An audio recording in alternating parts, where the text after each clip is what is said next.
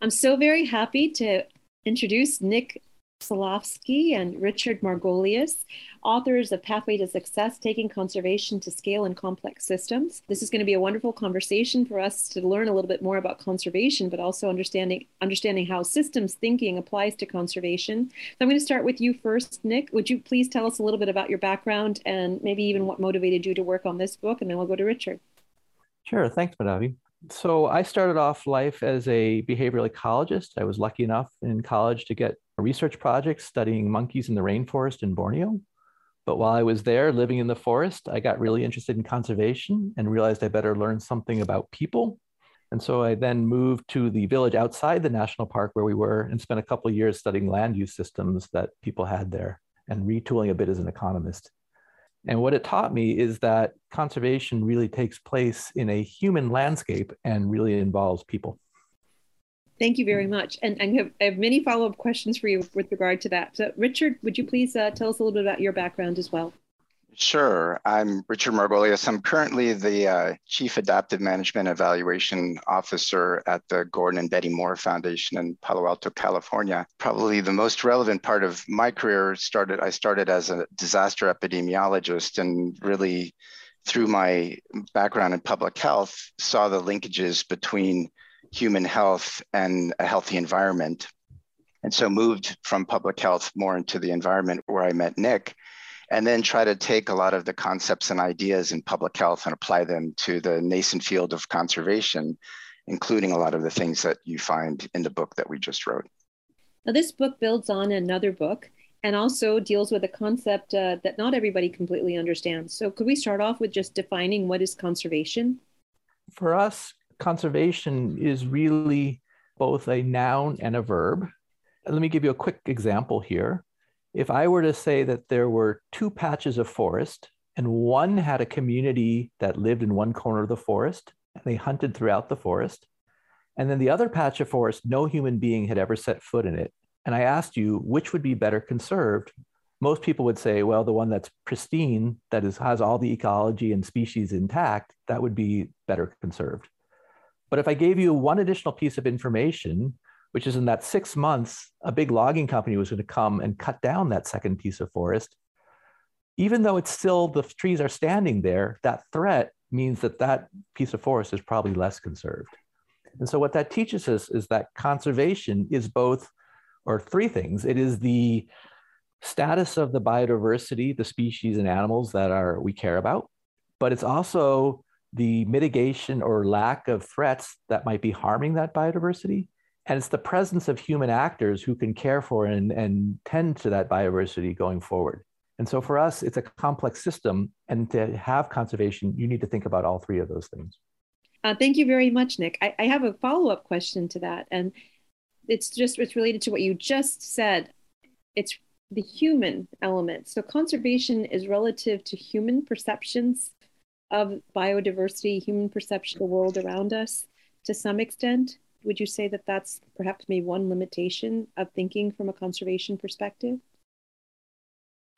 Yes, it's it's really a human managed system. And maybe a hundred years ago, a thousand years ago, when humans weren't everywhere in the world, we could think about completely natural ecosystems. But now with threats like global warming or invasive species or pollutions that are persistent throughout the world, we can't just do what we tried to do fifty years ago and wall off biodiversity in a protected area or park. Parks are still very important, but we also need to think about putting conservation to the human landscape and making choices about what it is that we would like to see in, in the natural world. So when we think about a systems thinking or systems approach with regard to conservation, as some people may recognize, systems thinking is actually an adaptation from the business disciplines as well as other areas. How does that tie in and how does that add to even your earlier book, if I could ask? Systems thinking is really the first step for the, the work that Nick and I have, have been producing over the years. And it's something that, at least for the conservation community, it's, it's, it's a relatively new idea that's, that's been, been pulled in, but we really have borrowed from lots of fields, business, social sciences, to be able to pull in some of these ideas and, and be able to apply them to, to conservation. But for us, it's really starting off by figuring out what is the problem that you're trying to solve. And systems analysis really helps you do that. And it helps you orient yourself in a way, rather than saying, I'm just going to apply a specific conservation action like conservation education or figuring out a way of providing economic incentives, figuring out what is the action I can take in the system that's going to have the highest likelihood of success so that I can reach my conservation goals. So from this perspective, when, you, when you're thinking about it from a systems approach, does this also mean that you're also looking at it from risk tolerance perspective? And also to the extent that perhaps systems thinking is not implemented in current evaluations, are evaluations currently, would you describe them as being more static and this approach being more dynamic and perhaps be more parallel to the natural world in terms of the dynamic elements that exist there? We like to think of evaluation being important, but really thinking of it as evaluative thinking in a more continuous way. So yes, I think traditionally, at least in conservation, evaluation has been applied as a very static tool. But what we try to do is integrate this notion of evaluative thinking, and a process that we call adaptive management in the conservation community has really picked up on over the last twenty years, so that you're continuously asking questions, testing your assumptions, and learning as you're moving forward to make sure that you're hitting the conservation goals that you've set for yourself. We need to switch back to Nick because of his economics training as well, and, and, and ask just where do you see the limitations in current economic evaluation when it comes to the environment, and, and how is this additive to that? So I think a lot of economics is really about the study of human behavior, especially some of the new behavioral economics work. And so what we're really interested in, because people are so integral to conservation and people's behaviors are both part of the problem and part of the solution, we really need to understand what motivates people. Obviously, money is a motivator of people, but there are many other things that motivate people as well. And so I think economics writ large is a discipline that helps people understand what those motivations are, what moves people, and how we can get them to stop doing the things that might be harmful to biodiversity and start doing the things that might be helpful for biodiversity and the conservation goals that we have. When you talk about these goals, you've also mentioned to me, and I have the opportunity to talk to you privately, related to the Conservation Measures Partnership, which is an outcome of your last book, the first that you jointly wrote. Can you talk a little bit more about what your aspirational goals are with regard to building on that and what you're hoping to, to see in terms of traction or changes in institutions? Sure. This is Nick. So if we go back to Measures of Success, Measures was really written for a project manager. So someone managing a, a local park or maybe a small community project. And that's where conservation was twenty years ago. And as a part of that, we created with a bunch of our colleagues this Conservation Measures Partnership, which was designed a group of individuals and organizations who are all interested in using these agile, adaptive approaches to make conservation better. So rather than the old command and control, try something and hope it, know it's going to work, it's being much more inquisitive about what you're doing, trying to learn as you go, fail fast, all those kinds of things that are happening in many different disciplines.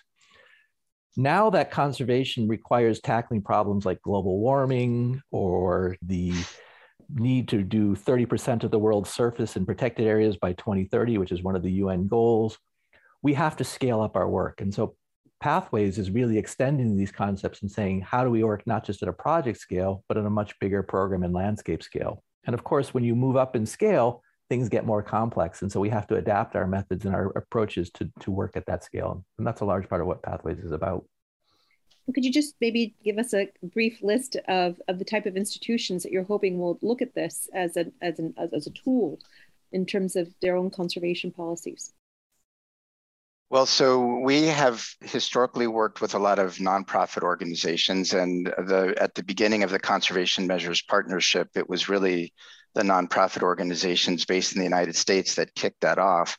But I think what, what happened in that case was that a, a lot of the organizations were looking at the work that we had done with Measures of Success and some of the work that their colleagues had done as well, and realized there's a lot more similarities here than differences. And so can we join forces and work on this together so that we're not kind of That, that we can avoid uh, redundancies and, and not waste resources working on similar approaches to conservation. That then extended to private philanthropy. A lot of private donors joined the Conservation Measures Partnership. We got organizations, government agencies like U S A I D, some of the big international organizations like the World Bank as well. And so really what we're hoping is that the, the audiences are these program managers that are working in a lot of these different types of organizations who can all come together around this framework. For the general person who isn't going to be in that kind of decision-making platform, what could they take away from this discussion in terms of what conservation is and how they can play a part in facilitating it? What we're hoping that Pathways to Success does, as did Measures of Success, is to provide a bit of a roadmap so that people can understand when they invest in a particular project or they send their money to a, an organization, that they know that that money is leading to the things that they're hoping to achieve. So for example, I'll take my particular case. I used to always talk to my grandmother about when she would make donations to large international organizations, conservation organizations, she would always say, how do I know that my money is actually saving the cheetah or saving the rhino? And I said, well, you know, you can ask uh, these organizations to provide some evidence that what's the investments that they're making is actually leading to those conservation outcomes. So at least I'm personally hoping that this is a bit of a roadmap, not only for the people who are actually doing the work, but for the people that are supporting the work too, to be able to gauge that that their investments are leading to the things that they're hoping to achieve with their conservation dollars. Or put another way, you want, I think, people to become informed consumers and, and to really think about how both their time and their effort and money that they're spending in conservation that's leading to the right outcomes. In many ways, would you say it really comes down to closing that information asymmetry gap, that where, where that becomes a point, the point of pressure, both for the institutions that you're hoping to see adopt a more comprehensive evaluation tool, as well as even the individual who provides donations to support these entities? Maybe this is a question. Is, is the asymmetry of information one of the biggest problems? The fact that we do not have a consistency with across all of us with regard to the significance, importance, and interrelationship between human life and the environment? I think that this is Nick. That's absolutely right. I think that part of the challenge here is obviously as a layperson, you may not be able to go to Africa to see whether that rhino or gorilla conservation is actually working. But you can still ask, do the people I'm supporting have the systems in place? Can they make a convincing argument? It's just like you wouldn't want to go to a doctor that wasn't able to show you that they're using evidence in the treatment of you. You want to do the same, ask the same question of your, your of your conservation organizations. Do they have the systems in place? And maybe rely on rating agencies or people who can help you understand whether the, the groups you're, you're, you're working with and supporting are actually doing things in the proper way.